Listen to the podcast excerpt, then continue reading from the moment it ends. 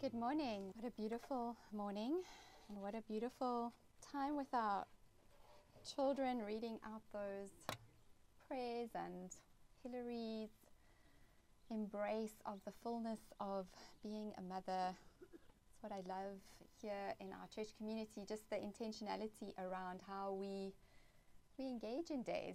Um, it can so easily have been a, a Mother's Day with a sort of tacky card message and you know something that we just did but it became a it's become a moment of, of God really recognizing each one of us. And I hope that each one of us felt seen um, through the the embrace that Hilary gave us and through Kirk and the kids present. And if somehow you've been overlooked in your experience of mothering then just know that our hearts are for you to be included as well. Um, yeah, we can't name all the complicated relationships about mothering, but we want to say we recognize it and we see it, and God does too. And so we're going to stay on this theme um, of mothering. Um, we're going to spend some time looking at Samuel's mother, Hannah. Now, most of you have heard about Samuel. He was a great Old Testament prophet. He was the last of the judges, and he would bring God's word at a very interesting time in Israel when they were transition, transitioning from being um, ruled or governed by judges to being ruled by kings, like King Saul and King David. And I know in the coming weeks, Craig is going to be speaking more about the, the life of Samuel. Um, and this morning, we're going to focus in on his birth. So I'm going to ask Annie if she can come join me up here. She's going to um, be helping me with the reading, as are a couple of other women this morning. But we'll start with Annie. If you can just read um, 1 Samuel chapter 1, verse 1. Just start there. Thanks. Morning, everyone. There was a certain man from Ramathaim, I don't I say all these words right, but a Zuphite from the hill country of Ephraim, whose name was Elkanah, son of Jeroham, the son of Elihu, the son of Tohu, which sounds a bit like tofu, but um, Tohu, the son of Zuph, an Ephraimite. Okay, just stay here. So, the author of the story wants us to know that Samuel didn't just materialize out of thin air, rather, that he was rooted in a family and their family story. Something of their story, these people whose names we can't really pronounce, have shaped who Samuel is and shaped his story. And so, let's just pause and consider our own stories. Each one of us here, we have been shaped by our parents and grandparents and not just biological family, but the previous generation. And so too, we will be shaping, our story will be shaping our children and our children's children's stories, not just our biological children, but the future generations too. And just like Samuel was knitted into history, we too, each one of us, is knitted into history. Annie, will you continue? He had two wives. One was called Hannah and the other Peninnah. Peninnah had children, but Hannah had none. Year after year, this man went up from his town to worship and sacrifice to the Lord Almighty at Shiloh, where Hophni and Phinehas, the two sons of Eli, were priests of the Lord. Whenever the day came for Elkanah to sacrifice, he would give portions of meat to his wife Peninnah and to all her sons and daughters. But to Hannah he gave a double portion because he loved her, and the Lord had closed her womb.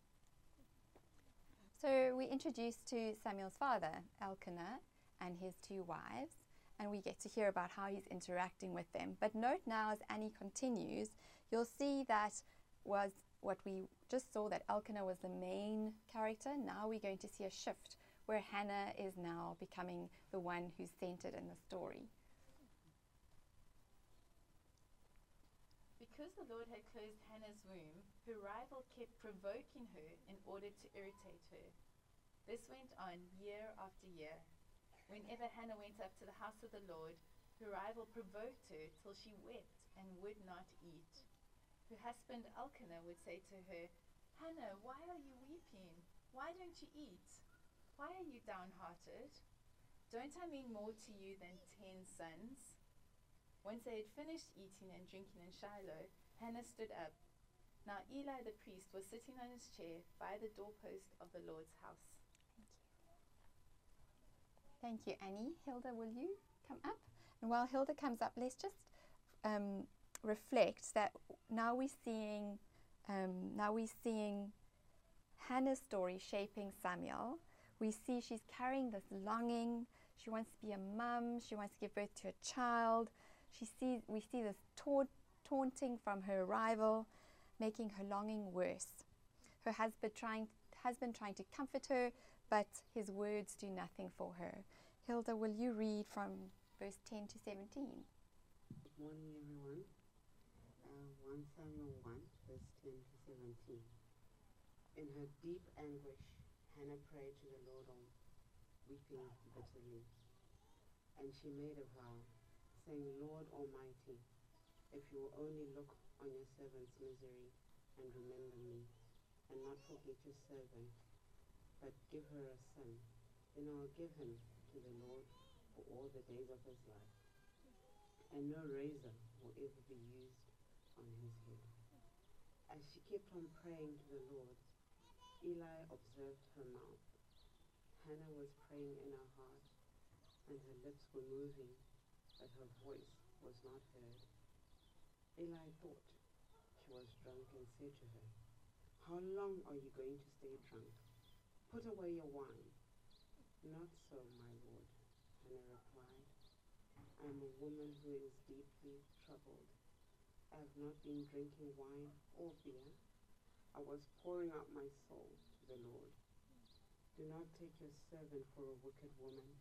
I have been praying here out of my great anguish and grief.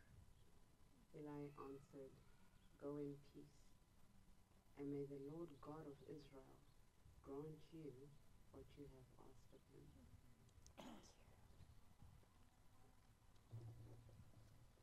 So Hannah, goes to the house of the Lord and pours out her heart and expresses her grief and longing, her pain, her desire. It's unfiltered, it's real, it's raw. Such a picture of surrender. So much so that Eli thinks she's drunk. It's very moving.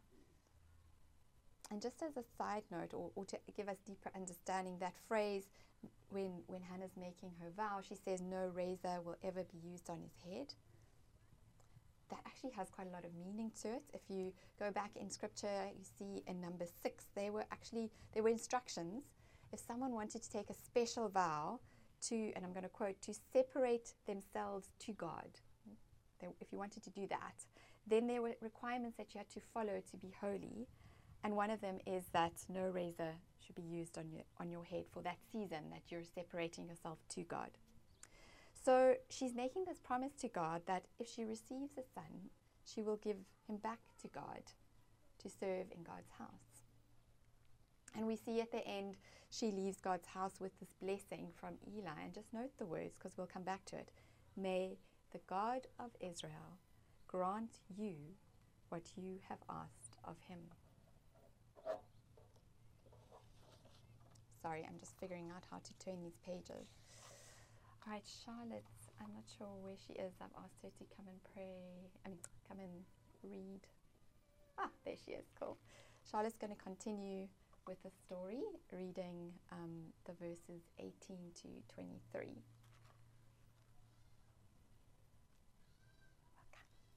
Morning. And Hannah said, Let your servant find favor in your sight.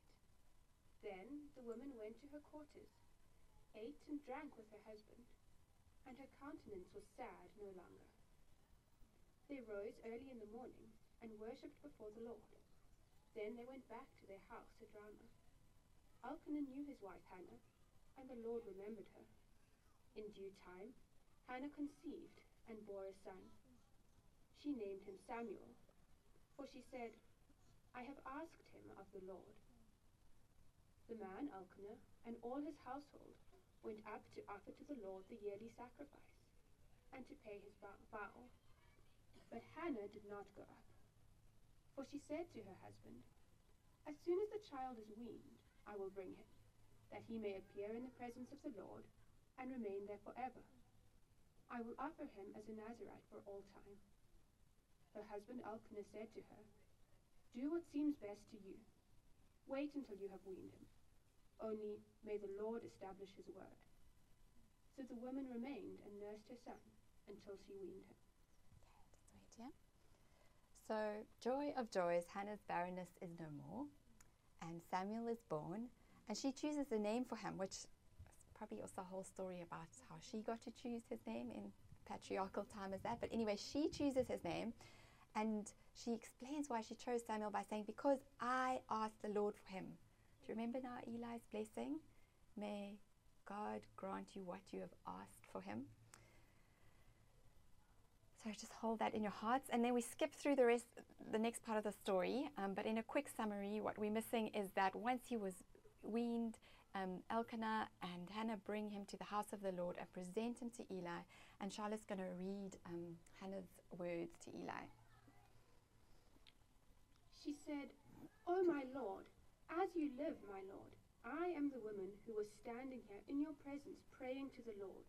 For this child I prayed, and the Lord has granted me the petition that I made to him. Therefore I have lent him to the Lord. As long as he lives, he is given to the Lord. She left him there for the Lord. So, as Hannah had vowed, she gives back to God what he gave to her.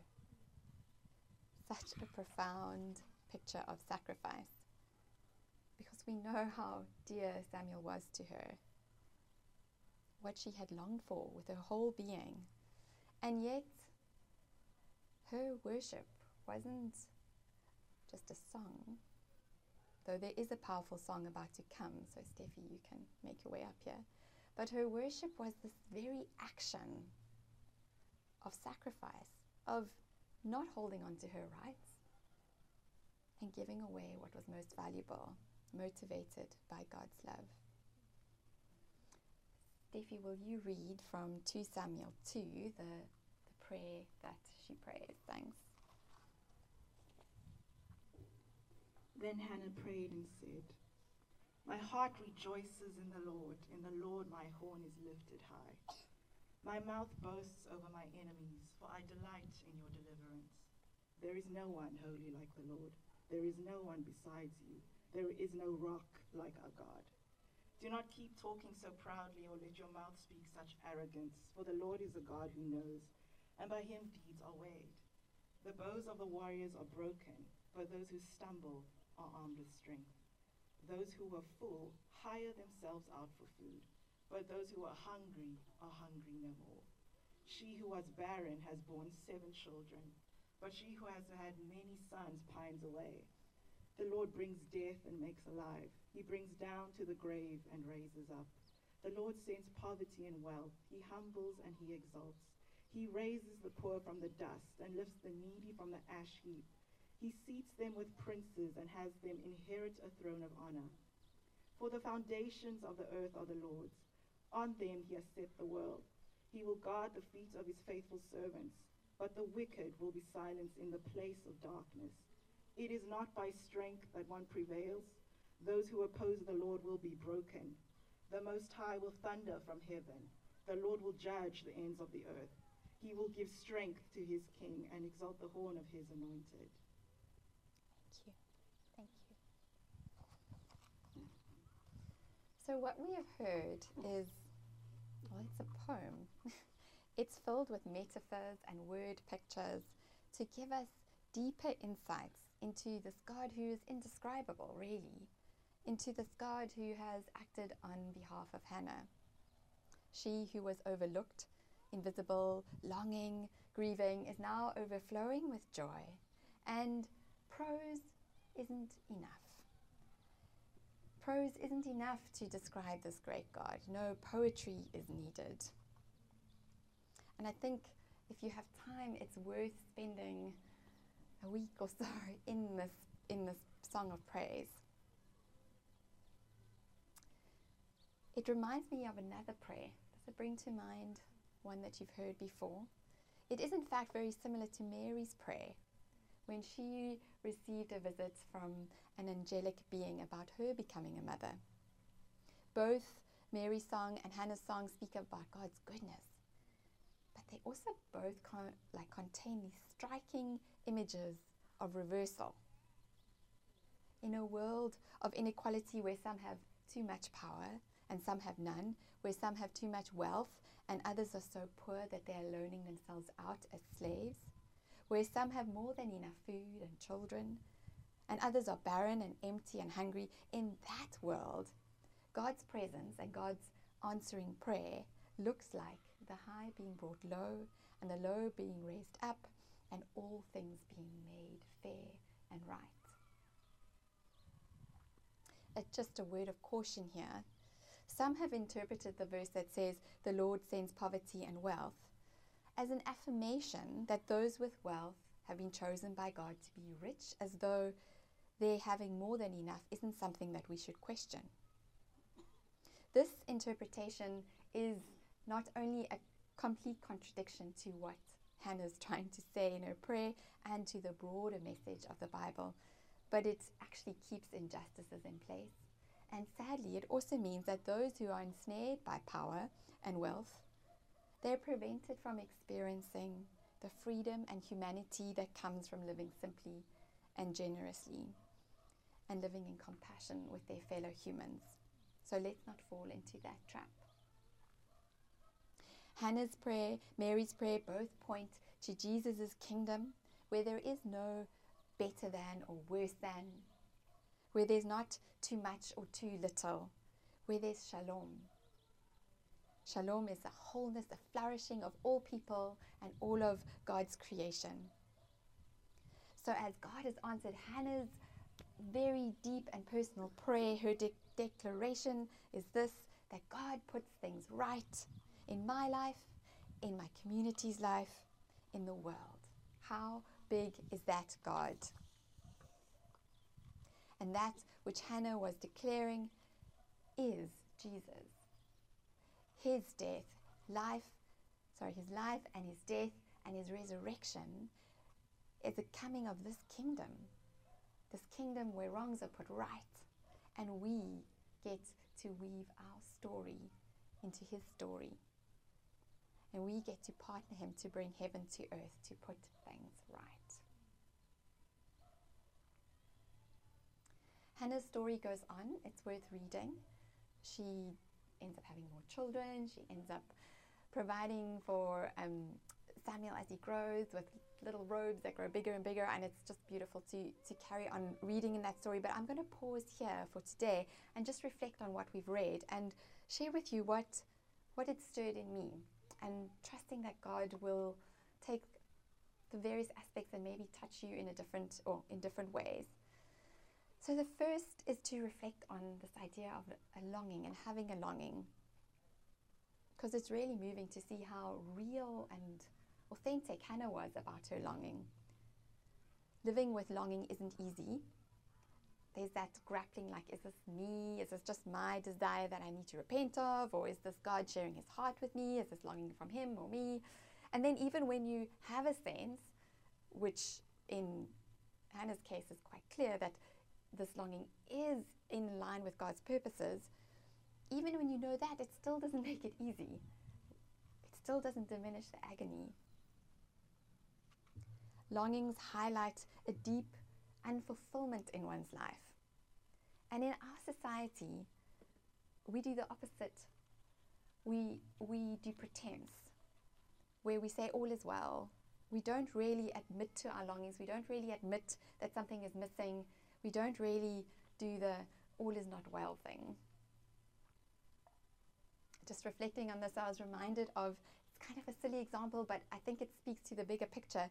So I, I remember keeping up sort of this polite, pre, polite pretenses when, when I was a teenager. I was hosting friends at my house for a braai, and I walked out the kitchen door carrying stuff, and I bashed my foot into the door, and I broke two of my toes. And I was like, oh, no, but I'm okay, I'm okay. And I just carried on, I carried on the whole evening as I was fine, even though I didn't know at the time my toes were broken, they were just sore. But I just, I don't know what made me feel like I had to sort of, I don't know, keep my drama in check. I don't know what the right way is to describe it, but something in me knew that there's an appropriate sort of level of this is how much pain you can share in public and this is not appropriate. And so that example is a bit silly, but it really does speak to this deeper value in our society of faking it until you make it, of filters and airbrushing and cosmetics, of displaying your best life, of you know just showing the surface level, the the veneer. And it's not just to do with our emotions and how our life is going. It's all around us. I don't know if you know that I was just reading yesterday about um, logging companies that that are destroying forests, but they leave this sort of little um, row of trees intact alongside the roads where, where they're causing mass destruction. And, and so this is this veneer of everything is okay, whereas behind it, there's this real damage. We, we just live with so much pretense. And in church spaces, there is perhaps more openness to expressing grief and longing and being real. But often there is this almost unwritten rule that that we can express our grief, but we must be respectable about it. Sort of tears are okay, bring the tissues, cry quietly. Um, and yeah, I I remember when, when Lloyd and I were carrying, I was carrying my second child and, and I miscarried. And it was a bit more complicated because I actually was carrying twins and Nick was the one twin. You guys know Nick. But he had a little sister and, and her heartbeat stopped at 20 weeks. And obviously, we were distraught. And instinctively, we withdrew from our church spaces at that time. We didn't even really need to talk about it. We just knew that we couldn't, with that level of grief, we couldn't squish it down and contain it into the respectable amount of grief that was allowed in, in those spaces. And so we stayed away and we cried on our own. And looking back, a part of me wishes that we'd done what Hannah did. She's such an example of uncensored expression of grief and longing. I mean, can you picture Hannah, like sort of at this important annual visit to the Lord's house? And like there's all this feasts and ritual, and imagine the social pressure to, to conform. And, and then she just remains authentic to her longing. I can just picture the awkwardness around the feasting table where she's bawling and and her husband's trying to give her a double portion to coax a smile out of her. But she didn't keep up with polite pretenses. And then in God's house, as we read, she went there, she poured out her rawness to God in such an undignified way.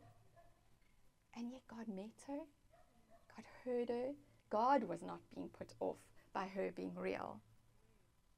So I wonder what is God saying to us what is God saying to you this morning about your deep longings?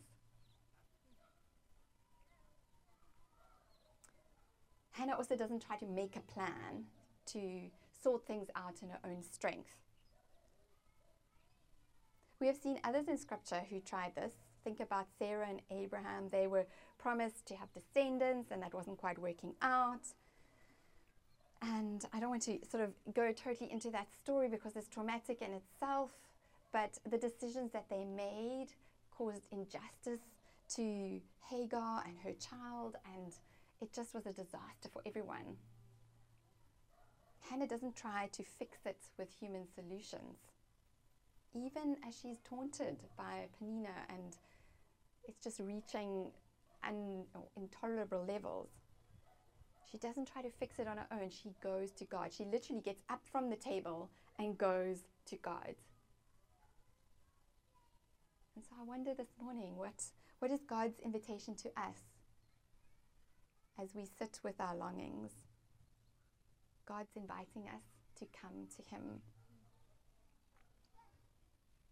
As a side note, but still very important, I was wondering about our church, Explore, here 2020, who we are, us in this on this grass. How would Hannah feel amongst us? Do you think Hannah would be okay to pour out her real self to God in our midst? Would we be a bit like Eli and feel a bit uncomfortable with her intensity? Would we want her to sort of manage herself with a bit more dignity? Or would we be a bit like Elkanah, her husband, trying to with good intentions, soothe her with pat answers.